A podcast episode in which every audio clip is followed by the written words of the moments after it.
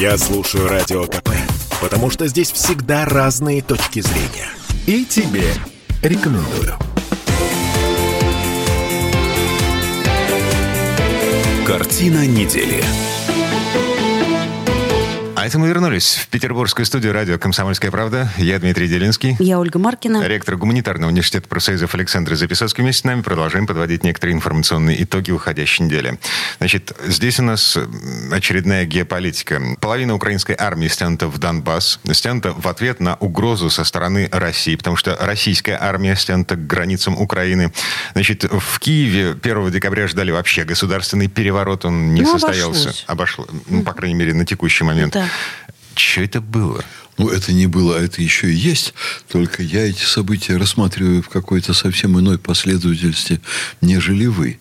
Я вижу, что наступает особо сложная пора Украины. Вот мы долго говорили о том, что там экономика рассыпается.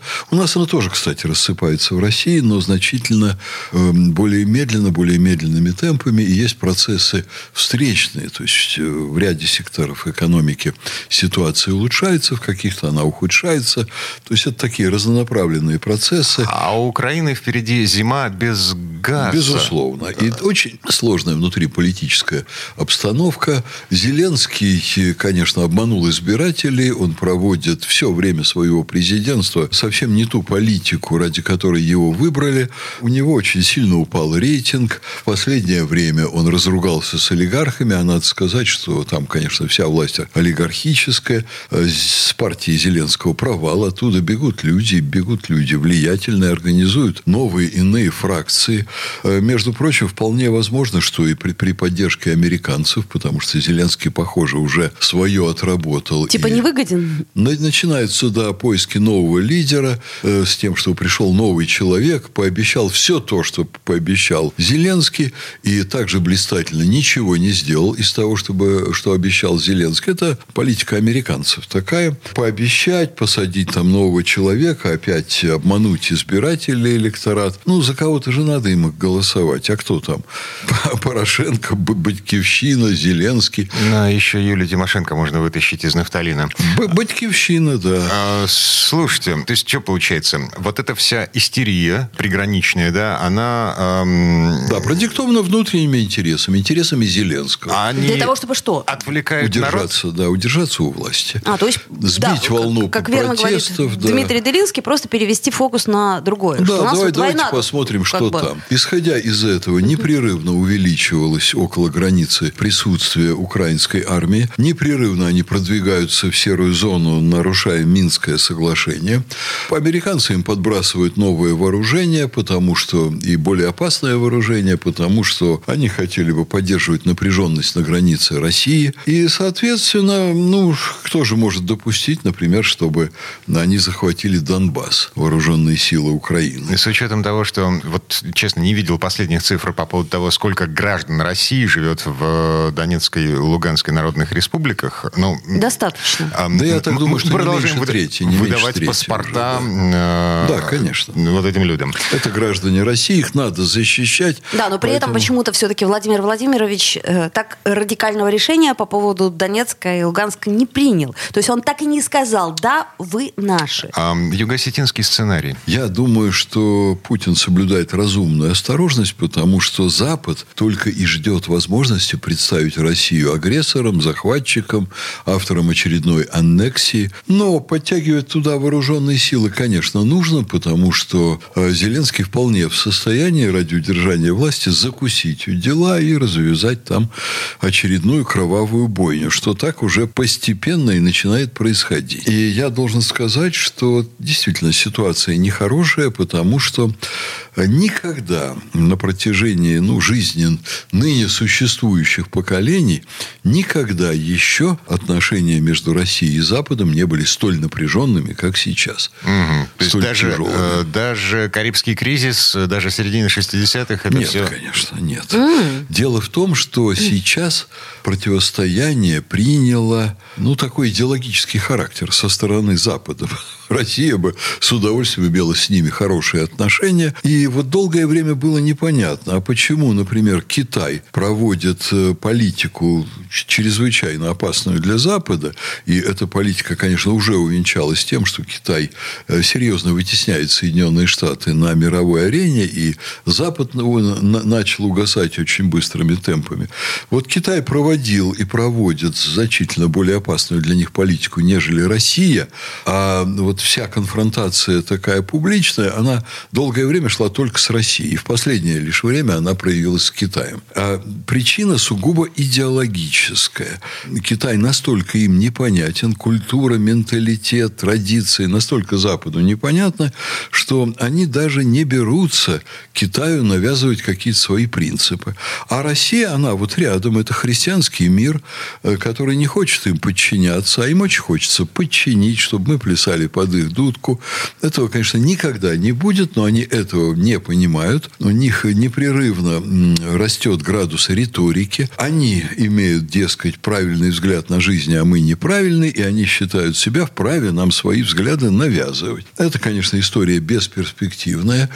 И кризис очень серьезный, в том числе и опасный в военном плане, он в этой ситуации вероятен, потому что Запад сегодня очень похож на сталинский третий интернационал, который считал необходимым экспортировать из Советского Союза революцию. Это было опасно. Это происходило в мировом масштабе. Вот Запад очень похожим образом себя сейчас ведет, пытаясь экспортировать свое, свои взгляды, а это, в общем, гниение в культурном отношении, безусловно, потому что это и взгляды на гендерные вопросы, это и взгляды на расовые вопросы, это взгляды на свободу, ответственность, либерализм. Вот они пытаются это нам все навязывать.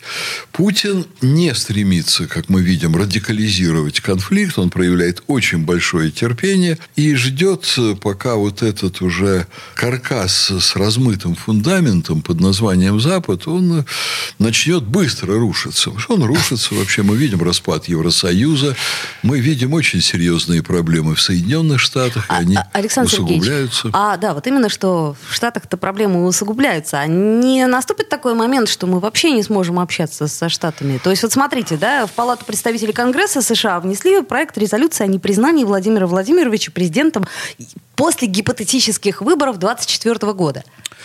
Ой, ну вот если они будут дальше продолжать в таком духе, ну, да, закроется, мы закроется посольство, э, на, наше там, их здесь. И? Да, не будем общаться, да. То есть и, это нормально. И я вам должен сказать, что ничего хорошего в этом нет, но если это будет их выбор, России придется действительно прекратить общение. А но... это возможно? Ну, у нас же есть какие-то смежные темы, без которых... Ну, это та же экология, черт возьми. Да вы знаете что? У нас столько всяких проблем. Вот, что мы как-то со своими проблемами поборемся сами и будем смотреть, как они со своими борются проблемами. Запад теряет для нас значение. Это происходит достаточно быстро. Я, к сожалению, имею в виду и Евросоюз. Вот сейчас посмотрите, какие идут всерьез разговоры. Три представителя России э, в Брюсселе – один представитель в стране, который осуществляет посланник России на национальном уровне с государством, значит, на территории которого находится Брюссель. Другой посланец был э, в НАТО, а третий посланец был в Евросоюзе. Вот уже сейчас идет разговор, а зачем нам там три, одного убрали, давайте еще одного уберем, а что, о чем нам с ними вообще говорить, когда они пытаются с нами говорить вот таким тоном? Давайте мы будем сворачивать с ними контакты.